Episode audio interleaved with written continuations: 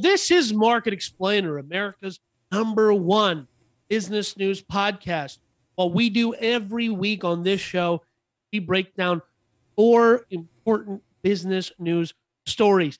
Today, Mhm. we're going to talk about the top four companies to invest in in the metaverse space. Then we're going to Mhm. talk about Samsung expanding into Austin. We're going to talk Mhm. about General Electric and Johnson and Johnson breaking up. And then we're going to talk about getting arrested for renting a car. Before we do any of that, I want to tell you about our sponsor for the first segment, which is our very own Patreon. Starting on episode 51, our full length video episodes will only be available on Patreon Mhm. patreon.com slash market explainer and marketexplainer.com Yep. Go to both of those places. You can get more information about our other sponsors. And uh the as i said the full length video episode. The clips will still be coming out on our channel and the audio will still be coming out in full full uh, market explainer uh, Mhm. feed and market explainer to go will still have our clips. Um so this first story you ready to jump in big man I am. Uh, we're, we're gonna get get into that territory where Danny doesn't always know what he's talking about, so that's always fun for me. That's not true, and that's why you're not even a full co-host of this show. You're the junior vice assistant, traveling secretary of the co-host. Um, yes. So I sent you a story from Yes. Jim Cramer that is, according to Jim Cramer, which we all know Jim Cramer, right? And Mad he's Money and blowhard. Yeah, and I'm not a huge fan, to be honest with you. I've never been a big fan of not only how he does his business, but even his picks and and how he goes about them. Again, my personal opinion, not market market explainer, but not a big fan. But what I, I because I think I find him too safe. I th- I like risk. I when risk is intelligent risk. Yeah. I think there's where to me, So- and this is a great example of that. The story the was. hand- go ahead. On the other hand, I prefer stupid risk. And I've currently bet the farm on a lot of things. Danny does And, uh, enjoy stupid risk, and we have this conversation all the time. But he's gonna do what he's gonna do. That's correct because I'm betting on myself. And uh, the stupid risk always has worked, but right now the stupid risk is really, really down. Well, so back to the story. So I sent him an article that came out last week that was Jim Cramer because obviously everybody's talking about since Facebook went meta, they're talking about the metaverse and the billions of dollars that Facebook is putting into it. So it's become this hot topic for everybody to talk about. Um, and Jim Cramer, came out with what he considers the four best companies or best ways to invest in what will become the metaverse. Correct. I do not, and I I sent it to Danny with the idea of let's talk about these four things and whether we agree or disagree with them and how it actually has to do with the metaverse. And and again, I think this is another example of Jim Cramer not understanding something and making a blanket above board Yeah. play. So these picks are so blue chip and so safe. I, as an investor, and I'm an I'm an investor eh, in a lot of different sectors. Um, here's the one thing I'm always looking for: asymmetric returns. I'm trying to not get a people are like I'm going to get eight percent return if I put my money into this. Very safe. I don't care about that. Show me 50% returns on a coin named after a dog. It's an invisible line of code floating in space. And it has the picture of a dog on it. And it's worth a bajillion dollars. Give me that. I don't want none Right. of this metaverse. No, I mean, none of this safe stuff. Show me a pink sheet stock where I have to pay a small fortune to just buy it all from my broker. You're looking for the home runs and and stuff every like that. Time. Every time, that's what I'm looking for. but there's a balance, right? There's a balance. You can be look, Warren Buffett invests in high risk stuff throughout his career. He just balances it out with blue chip type stuff, right? So he's like, all right, I'm going to spend 10% over here, but I'm going to put 90% over here. And that 10% may outdo this 90% if it hits, if it whatever. So it's it's about so let's go through these. Of course, his number one pick is Meta what Facebook parent company became, which again is a very safe play. We know that they're investing billions of dollars to try and come up with its uh, metaverse. I am going to take the opposing position and say this is not a safe play. I have thought the Facebook stock, now Meta, was stupid from the very beginning and made absolutely no sense. When Facebook went public at, at a $52 billion value, the business broke even, blowing through a billion dollars a year. And I don't ever think it's going to, but it's different now, but I don't think the stock is ever going to be, I don't get it. But for people who invest in stocks, it's not about growing their wealth, it's about maintaining their wealth. And this could be a good way to do it.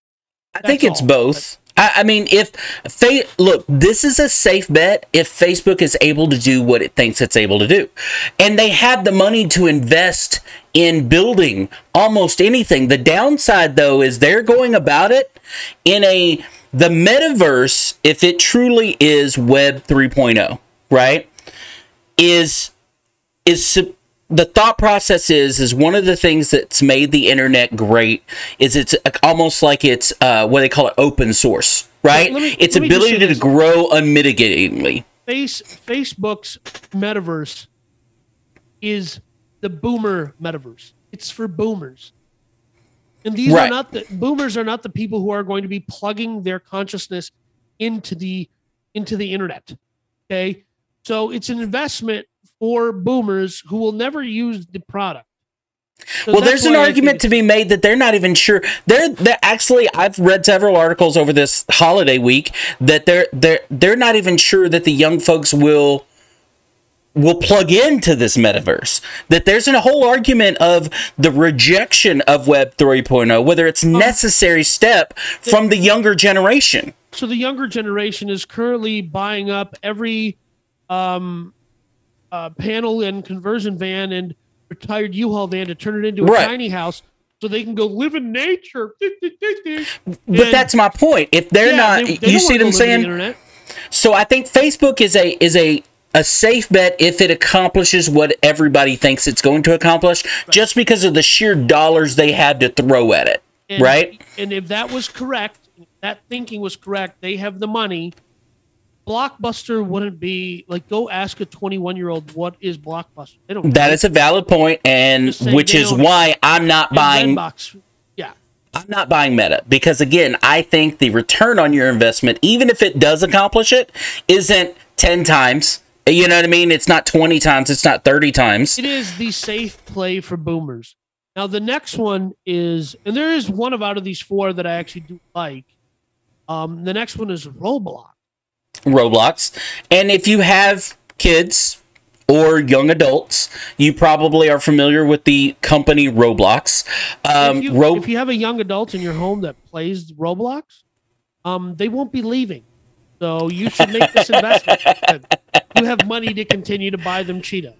Well, see, Roblox successfully did two things that, again, Meta's never going to do. They, one, already have an existing structure of an economy, right? of right, ways to monetize ads and games and things like this. Right. They've successfully created that. And two, their entire platform is open source. You and I can go make a brand new Roblox game, put it out there for everybody to find and use and, and do the different things and create our own economic system within that game for absolutely free. You you and I could literally go learn their stuff. So Roblox already has a system in place. They already have an audience and the idea is as technology rolls down, that it easily plugs into the Roblox universe.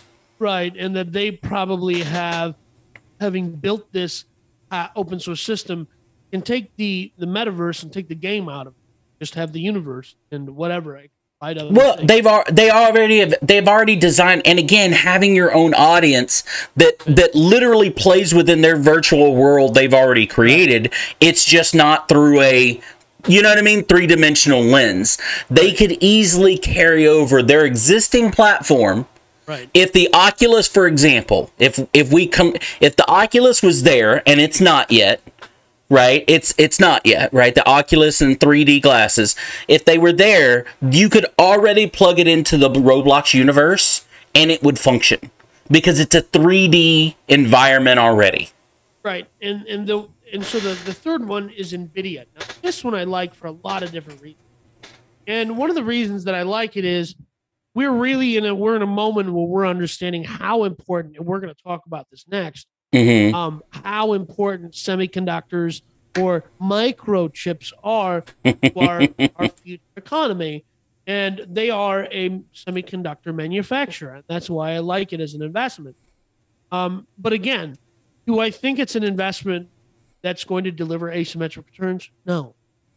Why Well, it's it. it's a hardware play, right? It's a hardware play And- on what is, is- needed to create what you're Right. we're eventually going to have. that- and for whatever reason, the marketplace does not value hardware the same way it does software. And it's a little interesting to me that hardware Mhm. doesn't get the same kind of attention because it's like, hey, you need this. You need this like hardware. But I think part of it is the the capital intensivity it takes, capital intensive business. Right? You have to actually make this stuff where software is some nerd in his great grandmother's basement is just going tappity tap tap tap tappity tap tap, launches a new Roblox server, and it's the asymmetrical. It's asymmetrical for the people who own the business. The stock moves a little slower. Um, but I out of all these four, I like Nvidia the most. I think they are going to matter more in the future. See, I want to agree with you, and I really do. However, the problem with hardware in itself, the reason it doesn't get the same fanfare, right, as as whatever, is there's more risk involved in hardware. In that the technology changes so quickly, and when you're creating something like a microchip, by the time you put it into mass production, it's already behind the technology that is currently. So there's a lot of, and how many of these chips am I going to make, knowing that they're not going to be right at the highest technology and demand, and we Right. we have this in, when we talk about video graphics cards and why they become in da- demand so high and then go low when mass production and then high. And and they ride this roller coaster because everybody out there guessing on the we should make this number of this graphics card and this one and that one. They're all guessing right? Because dem- the way demand ebbs and flows. So I, I when you talk about hardware in computers and electronics and the way things function there's so much of that is that is controlled by demand Right. and and i'm guessing on supply And right, and if you make a bad piece of hardware like Samsung did, however many years ago with their Note that the oopsie exploded, sure exactly it's not the same as putting out a bad piece of software. no Because I put out a bad piece of software, I drop an OTA, an over the year update, and then it's stalled. Drop a bad piece of hardware, and your batteries are going pop, pop, pop on the airplane. Different. Yeah, you create five million bad chips, and all of a sudden you're recalling a half a million cars, or you know what I mean, or whatever. So I think there's inherently more risk, and the technology changes so quickly, and there's so much demand on them getting the numbers right as far as supply and demand. I think that's why, which is why there's not a whole bunch of chip manufacturers out there. There's Right. not a whole bunch of people making that hardware, whether it's servers, whether you know what I mean, whatever that may be. But I do enjoy, I do like the hardware play. You're not gonna get the metaverse that everybody wants, or even moving They're forward, the cars even- everybody wants, Right. everything without your hardware companies keeping up. So I, I do like think that. in- that's why I think out of these four, and the fourth one being Unity, video game development firm. Um, I don't know anything about Unity, but you're a big nerd, so tell us about Unity. Well, so Unity, most people know, if you know Unity, and most people won't, which is probably why it's my favorite of the four plays, is because if you don't know about it, it's probably a great investment. If people don't know about it, your average person, it's probably a great investment because they're they're basically a gaming software like Epix is a gaming software or Steam, if you know that. Unity is a gaming availability software where they take other people's games and make them available to people through one open source. They're, they're di- distribution. right their distribution network but they also do um, a lot of uh, 3d rendering stuff which is how they were originally created. So they're already do the, doing the 3d rendering. They've they've worked with car manufacturers. I sent you an article about how they were using um, uh, not Unity specifically, but a company like them was partnering with an electric company, a car company, and you sent it back saying that you would never drive one of these because they use the 3D mapping technology. so y- yeah lidar and uh, unity is already doing that here's why i like it is because if because of their technology that they currently own in the 3D software space. Right. If they are able to leverage that in a partnership that gets them to, because really, what all, we don't know what's going to eventually take off. Think. Right. Think. Think. Uh, what was it? Uh, HD. VHS versus right. or Blu-ray versus DVD or all these technology HDMI versus the five cables, aux cables, wherever those were. We don't know which technology is going to be right. the one that takes hold. It becomes the standard. Right. The Facebook, like Facebook became, right? The standard right. of social media is what it became. Well, before before there's Blu-ray, there was another competitor. I think it was HDD. I think that. Yeah, I think it was HD, but died. Blu-ray won out. Why, right?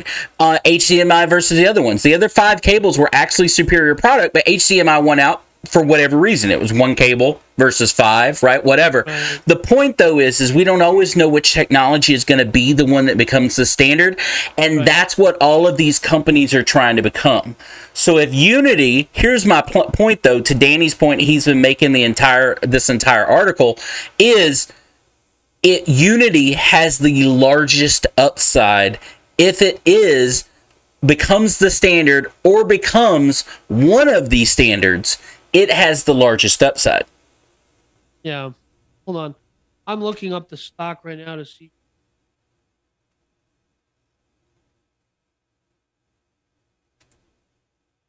What does it trade at? Was my question. Uh, I didn't put that in the story right here. What it's currently trading at. Um, 80 bucks. Okay, but okay, so compare that to uh, Meta or anything like that, where it's still a small company. The reason it's uh, it, the reason it's that high, it hasn't split. I don't think at all in its history. So right. it's prime for a split to create more float, to get more investors, right, and that kind right. of stuff. Um, so I mean, you're looking at a um, an index some of the stuff that i put out there or that i not put out there but was read this week is you're talking about if it becomes one of the standards the estimation is on the light side a 40 times ratio. Oh okay. That could be a that could be a, versus what you're talking about meta according again to these estimates yeah, yeah, right? Again to these estimates if it accomplishes what it thinks it's accomplished you're talking about 1.2 times 1.2 times versus a 40 times opportunity. Yeah, no, so that is more of the more along the lines of the asymmetric investment that I was talking about earlier, um, which is what I'm looking for invest. Um, and that's because the reason I say that is because I'm a gambler mm-hmm. at heart. Um, I never right. spent a lot of time in casinos gambling, but at heart, I love it. And here's the thing it gives me so much anxiety fun kind of anxiety, right?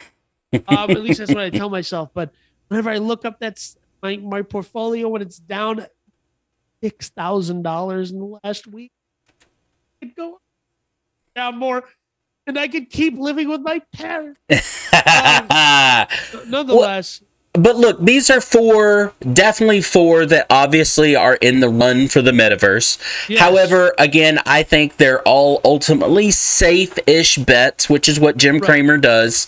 Um, I don't think there's. I think there are a billion other ways. I've sent you two or three articles in the last week about land ownership in the metaverse, uh-huh. um, and so those are much more obviously. Um, uh, riskier yeah, riskier bets.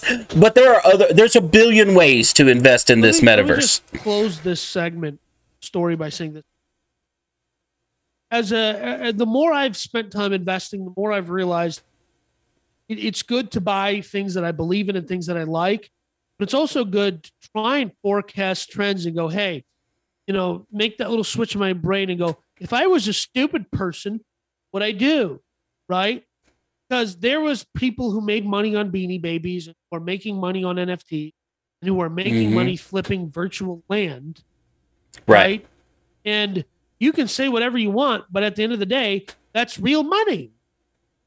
Right. Well, real- yeah. I don't have to believe in anything to go, well, if it's green, if it turns a profit, I don't care. I have a friend who thinks carbon credits are stupid. Huge investor in carbon credit because other people believe and other people are buying into it. Right. Here and again, I, and we'll close out this story, but that's I want to if you had the time and energy and this is something that seems interesting to you, I would encourage you much on the Gary V thing uh, 4 or 5 months ago about learning about NFTs, learning about blockchain. If these are things that interest you, go out and research what Web 3.0 is supposed to be, Right. metaverse, um, NFT, blockchain. These all go hand in hand in the a lot of future. good- there's a lot of good free information out there. If someone wants you to sign up for a course so you can learn their strategy, don't bother. Yeah, don't I wouldn't waste money on it, but again, time and effort. The information, everything you need to know how to create an NFT, oh. everything that you want to learn about Web 3.0 and the metaverse, and all, this is all free information that's out there. Just go find it, locate it. It's unbelievably easy to create an NFT. There is an expense. It, the cost of creating those things have gone through the roof because of how they're done. However, learning these things could be a great skill to have and side hustle money making ability moving forward with a little effort on the learning part on your side that's all i'm saying Correct. We're going to move on to the next segment, but before we do that, I want to tell you about our sponsor, Acre Gold. Um, Acre Gold is a timeless, thoughtful, and long-term investment. Is the money of kings, my friend. Um, it's physical. Unlike what we just talked about, it's real. You can hold it, you can chew it. Don't do that. You can start investing in gold today by setting up an account with Acre Gold by clicking our link down in the description down below. And what you'll do is you'll make a small monthly payment every month and you'll accumulate enough money in your account. They're going to do some wild, people. Going to send you gold. The address that you give them. hmm And two and a half grams of gold is a great place to start, or um, a great place for a seasoned investor to grow their gold portfolio. That's Acre Gold. You can get our link down in the description down below. Let's talk about Samsung. It is building a 17 uh, billion dollar chip manufacturing plant in the great Republic of Texas. I don't ever, yes I don't ever say state because republic. One day, my people, fellow Texans, and I, we will be free. I won't get into that now, but because he knows happen. it's not true but anyway exit yes 2024, baby. here's Uh, what they're i building it. They're building it out in east, uh, east of Austin in a city called Taylor. which- yep Here's the problem I have with that. When I moved to Austin in 2014, I could have bought up all of Taylor, Texas, for eighteen dollars. okay, I could have owned the whole thing. i don't know about $18 but yes you could have definitely bought up taylor texas you know by by a lot here's what i didn't know this is actually because that price tag 17 billion dollars right Right. um, that investment makes it the largest direct foreign investment in Texas ever Really? In the no clue. history. Like that seventeen billion dollar price tag. It doesn't matter. No, it, it, it- they didn't. They didn't spend that much money. So. Uh, for a little place They like Taylor, literal trucks that you can drive though. well, here's the here's the deal. Um, Taylor is in the Central Texas area. They might as well have just said Austin, right, in these news articles because they keep saying Taylor and nobody knows where Taylor is. Taylor could be up north, to the east, to the west. It do- nobody knows if you don't live in Texas, right? And then there's Tyler, Texas. That's con- That's Uh, yeah, that's East Texas. That's. Northeast North- Texas. But in Taylor, they might as well just said moving to the Central Texas Austin area because what this does for Taylor is make it the Austin area because it's a blip on a map. It's one of those no red light towns right that are that is northeast of austin right but they wanted it much like hutto used to be which is east of austin they wanted it to be a town so they paid a, the city of taylor and williamson county paid a crap ton of money for there to be a loop that goes around Wait, I'm 35 sorry. Hold on one second. Taylor is in Wilco. yes I had no idea. That is so far east. What the crap, dude? I live in Williamson County, so Williamson County, and, and again, that surprises most people. But I, so I used to live in Williamson County. Yeah. Absolutely, he did. So Williamson County actually is putting up.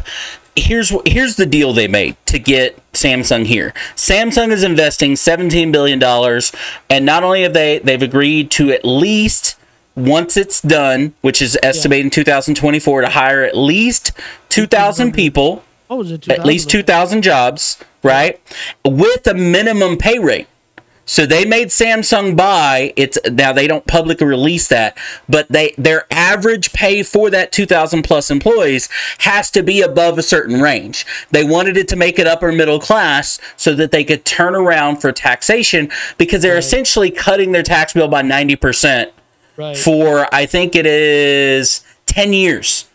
So they promised Yeah. Samsung a 90% on local tax tax cut locally 92, 92 and a half points. for 10 years, right? So by making that job market upper middle class, they're going to get that taxation back from them, Yeah. So they- right? And, and and if I may just interject my personal political views here, when and you know I'm not, you know I have my views. I'm I don't believe there should be a government that Mhm. kind of thing. When people say we want pro jobs, small government, those people who say that clap when deals like this get made, but it's a multi-billion-dollar foreign corporation. Mm-hmm. Jim Bob, Jim Bob from Taylor can't go open a factory at an eighth, a tenth of scale because of the onerous regulations, taxes, and regulations on him to open a factory that's going to hire 20 people. Right. And if Jim Bob can't open the factory, uh, don't tell me about Samsung opening a factory and hiring 2,000 people. I don't care about that. If as much, I'm, I'm less interested in that Mhm. than I am Jim Bob saying I've figured out how to make a better duck call or whatever, and I'm Right. gonna, you know, uh, and I figured out how to trap deer better, or we're gonna sh- figure out how to hunt wild, whatever it is. I don't know. why I'm on a hunting thing. Mhm. If he can't go open a small factory that that hires 20 or 30 people, and you know pays for and those 30 or 40 people pay their mortgages, get buy their groceries, buy trucks, what have you. That's less because then the market is not conducive to that guy building a business, so he doesn't. But it's it's really easy to say we have this wonderful, beautiful economy. Yeah, it's easy if you're Samsung and you're a multi-billion dollar, multi-pronged conglomerate from South Korea. So much easier. Well, it's there's got to be look every every government in the world, every state in the United States is faced with this balance. There's about 50% of our economy that is small to medium businesses, right? Right. So you have to cultivate that so your Bob Billy Jim Bob can make his duck call and hire those 30 people because that is literally 50% of businesses in 50% of America, economy, any state, yeah. right? But then you also have to have these big deals like this because it makes up the other 50%, right? So here's what I'm saying: if if uh, Billy Jim Bob goes to the city of Taylor and says, "Can you give me a 92 percent property tax break for the next 10 years?" They're not even. They're going They're to not get arrested because he he's on a watch list now. Here, He's here, here- domestic. You know what? here's what makes it here's what makes it even worse and this is where people get really hardcore against big business and billionaires not only are they giving them a 92% tax break inside the contract they also guarantee that Williamson County will spend at least 123 million dollars on the surrounding area Right. housing, roads, commercial developments. So Samsung got them to give them a 92 90% tax break for 10 years and got them to agree to spend at least 123 million dollars providing the surrounding infrastructure to support that 17 billion dollar investment. Which to me again, and this is and I didn't want to turn this into a political thing. This is a great thing. I This is. so I'm I, I'm so pro this for a lot of different reasons. But I just want to interject, and this is not. And again, I'm a I'm a narco capitalist. I'm not a lefty, right? Right. I just want to raise a little bit of awareness to the issue that this is mu- and the people who will say this is great, it's only happening because Texas is a great country. And again, I use the word country correctly. Um, and there and to those people, I just want to say, hey, your dumb cousin can't open a factory in this country. We cannot bring man, and I want local manufacturing in my nation, the Republic of Texas. Mm-hmm. I want more manu. We can't have more manufacturing here, less Jim Bob and your idiot cousin Dave can open micro factories. And here's the other thing: 2021 micro manufacturing much like superbly easier than it ever was, way greener than it ever was because of things like 3D printers and so on. Mm-hmm. Um, and again, it, it- it's 50% of the economy, but it could be 80, 90% of the economy. Well, but Right? l- this ties in though. That look, just like Dell being here, and Dell's been here forever in Austin. Correct. There are businesses that are created and have been created over the 30 years Dell's has been here i- in supporting Dell. There are companies that will be created by Joe Bob and everybody else that will support Samsung, Correct. because from local. So so this is a good thing for both. I don't get as hardcore about it as Danny does because I think there is a little bit of balance that goes on. There's always opportunity to be had. I think Yeah. we do not do a very good job. To me, it's more about. l- There's always opportunity in my mind where Danny gets Yeah. this opportunity thing. To me, it's about educating. I think we do a horrible job about educating people how to take advantage of those Correct. opportunities No, no, that present themselves. That, I agree with you on that. I, I don't. I, I think it's both things though. Um, and listen, of course, my views are considered outside of the norm. They're not the views of Market Explainer. But we can't. There's no point in having a podcast where I don't talk about my feelings because what else is the point? Well, no, Um, I think it ties in. You, I think you're exactly right. I think it ties in without, uh, again, politically speaking. Danny isn't a narco-capitalist, and and uh, but your views on business, and this is a business news podcast. Your Right. views, everybody's individual views on business, directly af- affects a lot of different parts of your personality, whether it's politics or whether it's your personalized feelings or whatever. Those they they all tie in together.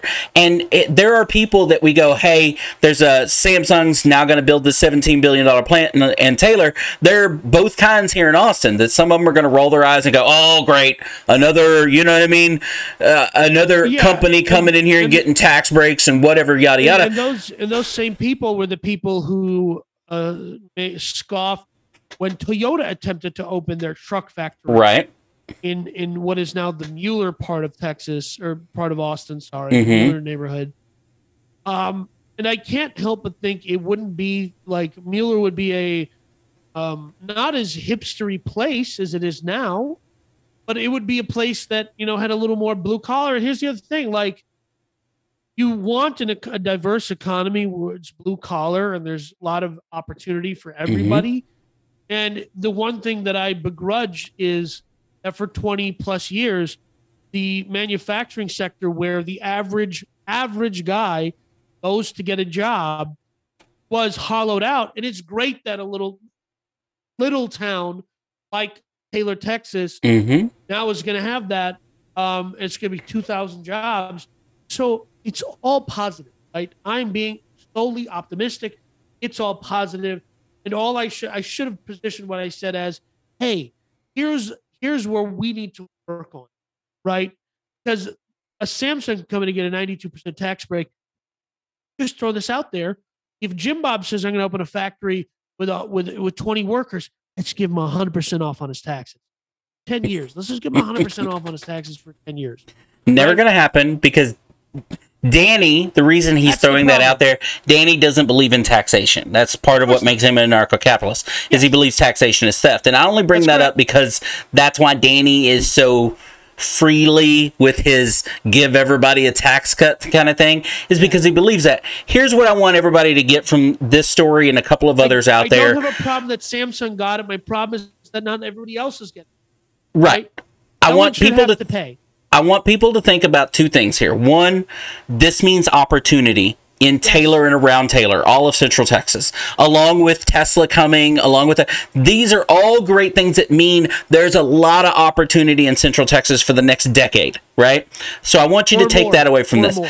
The second 100% thing that. I want you to take from this story and about the same time the story came out that, um, and again, this is going to rub some people, Bill Gates and, and his foundation is building the first new nuclear plant in an old coal mining plant on the East Coast, the old uh, coal mining city, Yeah. right? Yeah, so his about that. idea is to to educate what is coal, what used to be coal miners in this dying city, to now work in this new nuclear plant in the way it's supposed to be. and- and let me just say this much: I don't. Whatever the guy, I don't. know. I have nothing to. I'm not even going to say his name.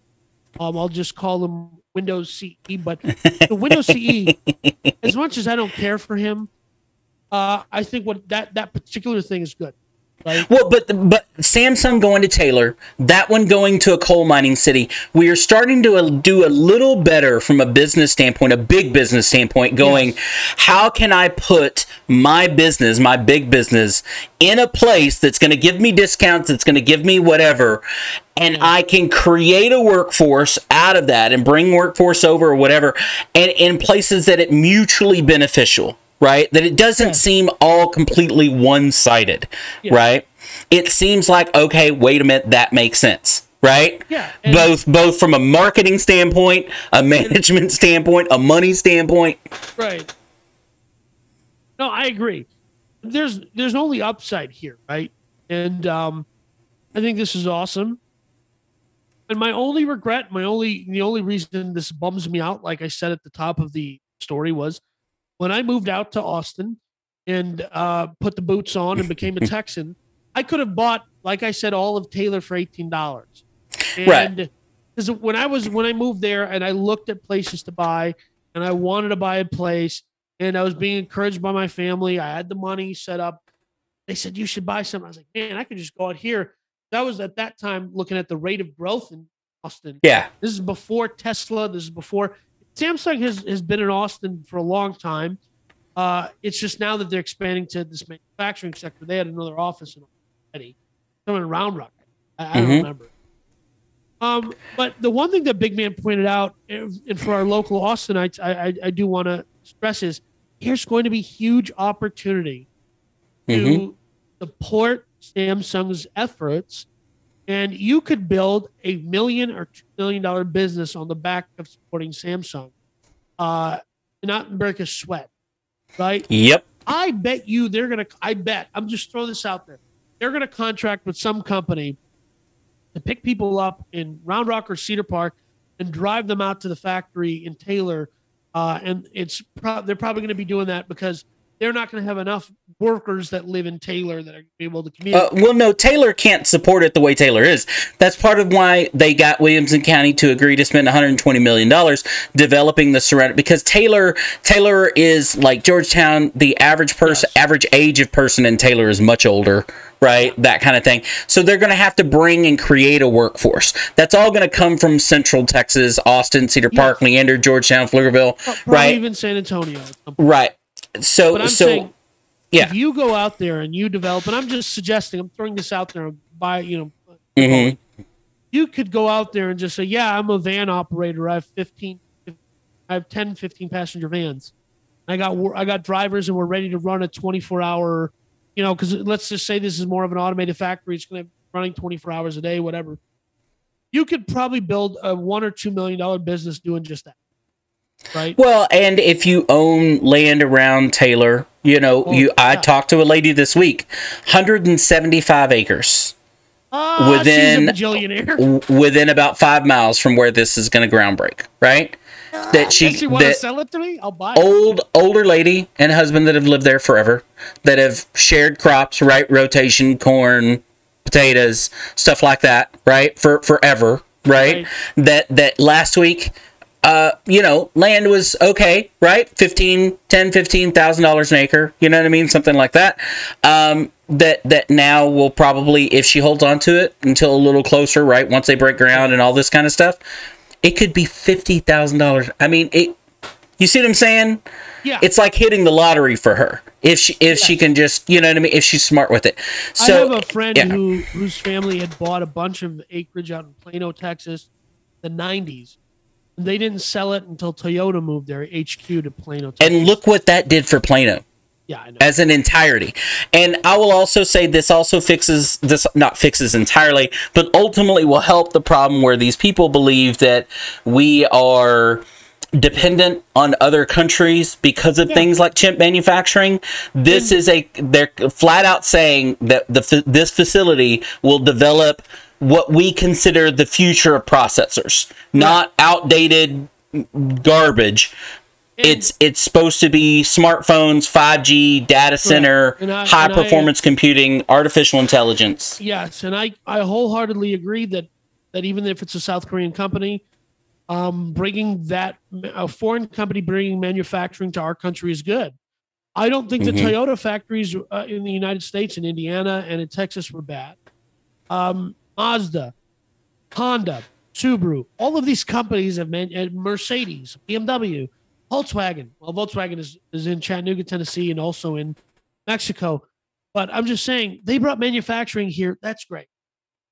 That's Well, good. it ultimately is good, right? If you again, Americans want that safety net when it comes to business, right? Of being able to do things. This is how you do it. All right, I think we beat that horse about as much as we can beat it. That's correct.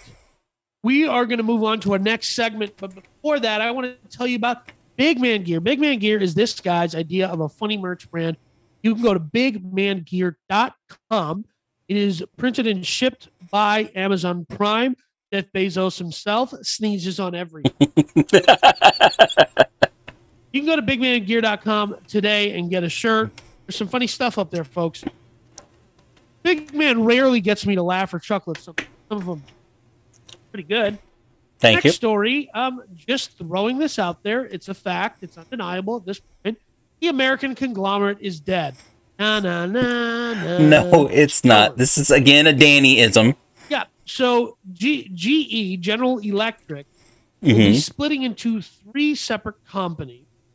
Um, and uh, Mhm. before before Big Man goes on a big, this is a Danny saying. Tell you what, uh, I think Forbes uh, Forbes or Fortune, I want to say was either one of those, put out a YouTube video a little after we put this in our show notes, but our show got delayed because of the holiday Mhm. um, one of the experts in quotes that they brought in to talk about it said exactly what I said before I wrote after I wrote the headline that it said that the that the iconic American conglomerate is over. Now I have I think that this does I don't think this means that vertical vertical integration is dead. I think that vertical integration is still is economically prudent. I just think when you have a company like GE that makes refrigerators and jet engines, I don't think that they work. I don't think that that makes sense at the same time. you know? Well, look, and Danny is right. I do have a and tendency to have a different. company.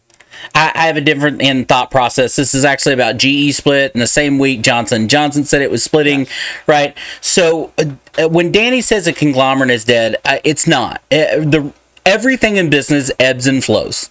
That's just the way it is. So the conglomerate's not dead. Uh, malls are not dead. They ebb are and so flow. dead. They ebb and so they will they will they will mall? literally they look they could all be uh, Amazon fulfillment centers tomorrow. That makes them not dead. It's the ebb and flow of business. Nothing stays the same. In this case, you've got GE, a company that when it can GE has been around for a hundred and something years, folks. Okay, it's been around a long, Almost long time. Big Man. Yeah, exactly. So I was around its creation, help you know cut that original you know ribbon. Anyway, so like 1890 something, 1892, right? So over 100 years, and it really didn't hit its stride, which is crazy to say, until 80 years into that, right? The late 70s and 80s, GE became what we consider a household name, meaning they made everything from toasters, they had banks, they had everything and anything. They made uh, uh, Jack- parts for NASA. right jack welch's era jack welch is kind of the ceo that kind of made it into what it what we think of ge banks the um the the stupid uh you know they have an insurance company and Right. uh here's the other thing i just want to point out okay people have suggested hey i don't know that GE that that part of this breakup that that splitting into three separate I think these are all going to be publicly traded companies Yes. has a little something to do with the fact that GE has engaged in aggressive, perhaps Enron style accounting question mark, Okay, so and that Oh. and, and, and that I, I think that I, I, I don't want to be misquoting here, but Pershing Square's uh, guy, I always forget his name, Bill Ackman, actually, so boring to listen to. But if you listen to the content of what he's saying, very interesting. But human as a human being, he's boring. Uh, has Mm-hmm. been has been saying this since like 2003 or something. Like, hey, their accounting doesn't make any sense.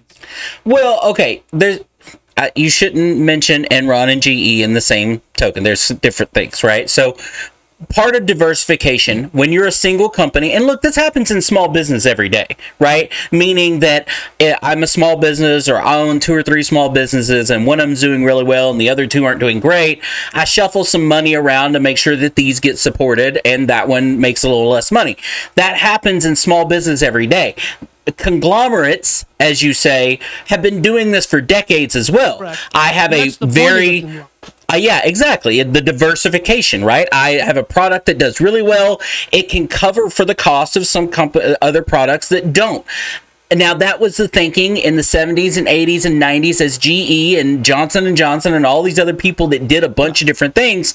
That was their idea was I'm going to be able to easily if a product doesn't survive or a recall or whatever, I can compensate for that very easily. What they've learned, however, is that also increases their ability. In GE's case, they had a bank, right? Financial institution that was highly leveraged into what became the subprime market in the 2008, 2009, 2010 days. market, right? So, and you have a company that is tied in with everything that unfortunately just goes, right, completely belly up, by the way, right? Right.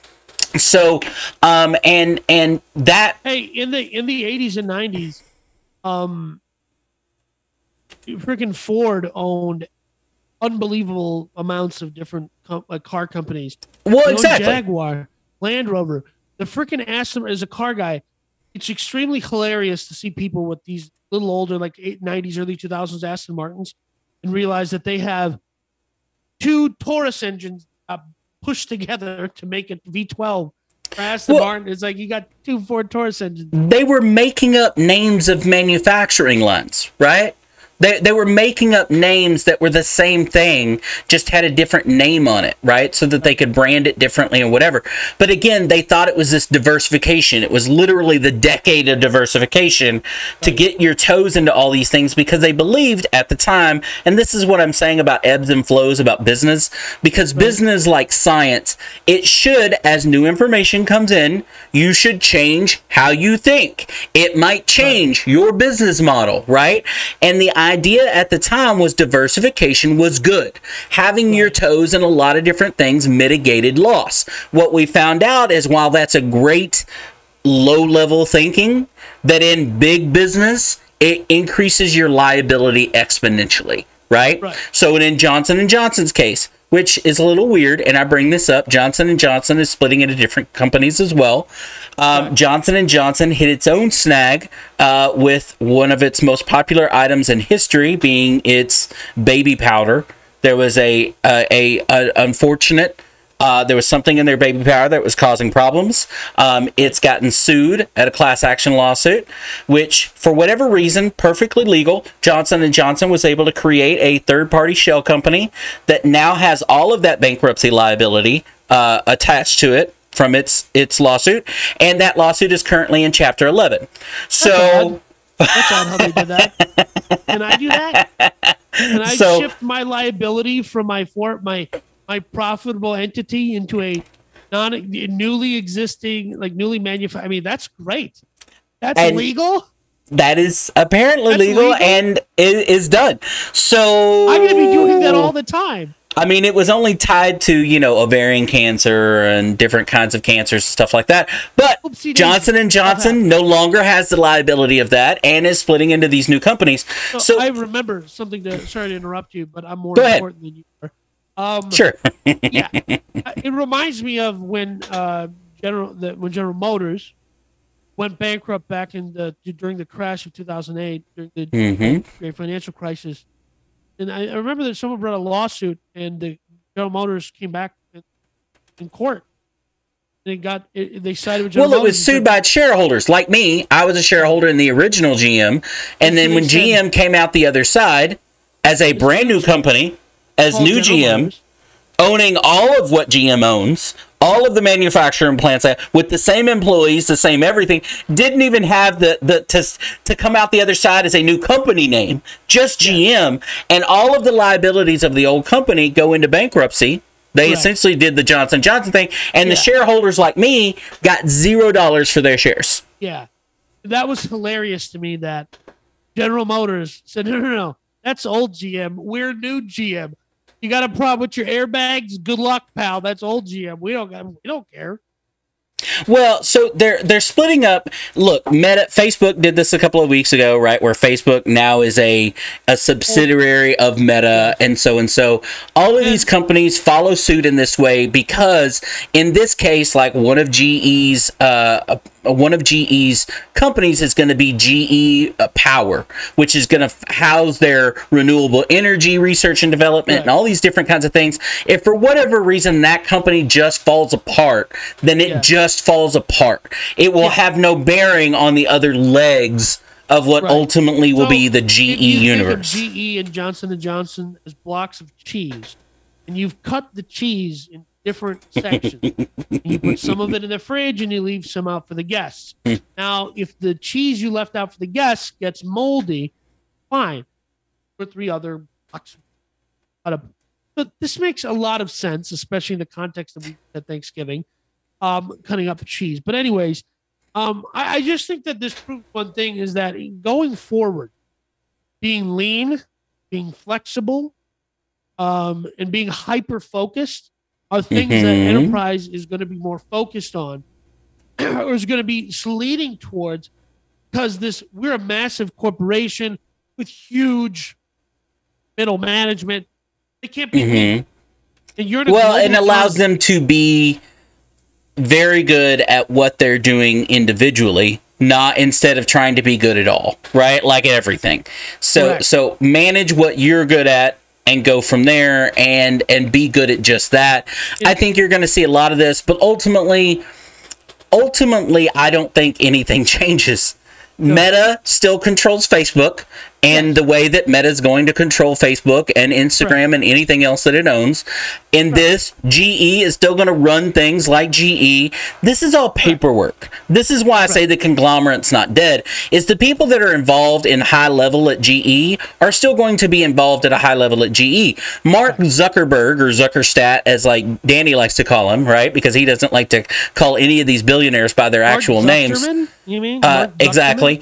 Um, is still going to be involved in anything that he wants to be involved in, just like Bezos at Amazon and everything else. These high level people are going to be just as involved in any of these companies as they want to be, regardless of how it's structured. It's all paperwork and liability. That's all it is. And it, yeah, and when he says paperwork, what he what he should say more accurately, it's all about shifting liabilities into silos where it's hard to. Now I remember um, a situation where a friend had an issue with a car with a car shop that messed up his car, like legit two other mechanics said, no, no, they screwed up your car. Now you can't Mhm. drive. Screwed. And he went to go sue them, and they said, well, technically we're incorporated in a different state, so you got to cross lines in this other state, sue us. Mm-hmm. And it's and it's that it's that approach. Of course, listen, I learned that lesson. I'm incorporated across several different states and other countries. Why would I be incorporated in the United States? Come sue me in Panama if you got a problem. Well, they, look, all of these companies. uh, Look, uh, we talked about liabilities, and you talked. You said this earlier. All of these companies are going to end up being their own publicly traded companies, right? GE Power, GE Digital, right? Two Whatever. Companies, two companies will become five. Right. So what they're doing is they're taking all of their liability, and we talked about this on certain companies. What we talked about going, uh, you know, IPO or SPAC or whatever. You have to be very careful in investing. Are you buying someone else's losses?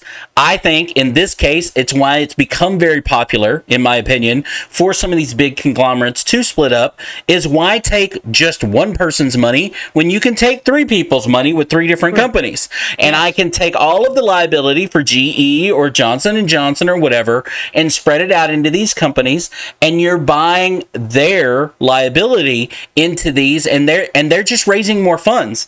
They now they've got 3 times the opportunity in this case to raise money Instead in the, three different ways. instead of the BS being ten inches high or ten inches deep and an inch wide, it's going to be ten inches wide and an inch deep. That's Exactly. all they're doing. Th- They're, they're just spreading their ability to make money. It's what I would do.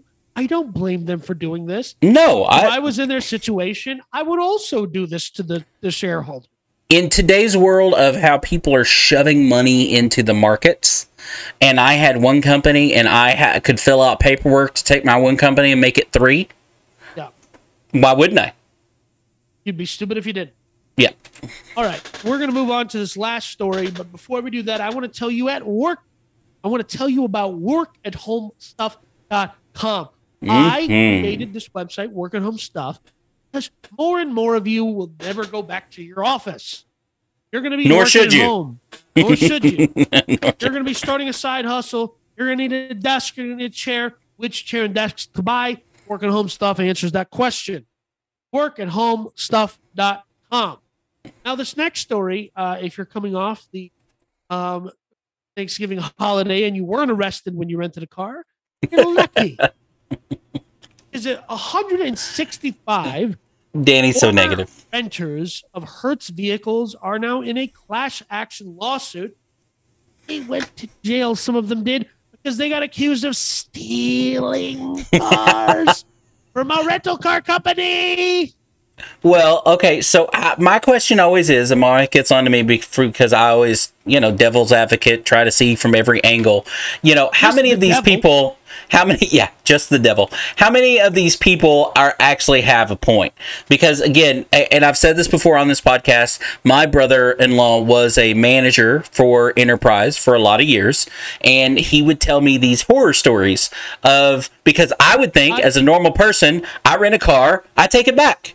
I know that if I don't take it back, I'm going to keep getting charged. I'm going to what they're going to ultimately find whatever cuz to me that's logical. However, he would tell me over and over about these horror stories about how people would rent cars and just not bring them back. So I worked at a logistics center for uh, one of the bit majors, and it's actually one company that owns three separate brands. And at any given time, 10% of our fleet was missing or unaccounted for was the phrase that they would use. And one time they called up, and I worked in the logistics uh, division of the business. They said, uh, okay, we tracked down 15 of the cars. It turns out somebody worked for one of the other, rental companies, uh, realized that there was just cars with keys in them that were not well tracked. And they all pull into the exact same bay at the air. Mhm. Here and there would take a car off the lot, go and park it in the cell phone lot, and have one of his buddies drive it to his house. He had, I think, 10 or 15 cars parked on his lawn from various rental car companies. He was just renting them out for 10 and 15 bucks a week. Buddies in the neighborhood. And uh, another time they called us up and said, Hey, here's a car that had been missing for quite some time. Police returned it to the location that was on the rental agreement. You Mhm. need to go pick it up because it needs to be up. Had a 45 inch TV in the back. It also it was a literal rolling crime scene. And at some point, the police were like, "Hey, actually, we look at this, so don't clean it up." And I Yeah. drove that. I got inside and I drove that. So I had to get inventory management inventory management is obviously a big big thing when So- you're talking about millions and millions of cars right And so for Hertz right now, another reason you're seeing Hertz in the news is because it bought it made an order to buy a bunch of Teslas. So um, uh, you know they're just Hertz is just coming out of bankruptcy last year. They went bankrupt because they were just over levered and all this other stuff. We had talked about that episode. Now here's this unfortunate situation where when you really do the math, think of thousands of people trying to rent cars. 165 people got pulled over, and some of them were arrested. And yes, some of them lost their job. And yes, some of them had guns pointed at them. But is it really that big a deal? well so here's here's what i found surprising in this article that there apparently hertz policy and maybe hopefully this pushes them to change the policy is that um they if they report you to the police, which is what you do when someone because if you don't, if you're supposed to bring the car back on Tuesday and you don't, that's considered theft of an auto vehicle, right? They report that to the police.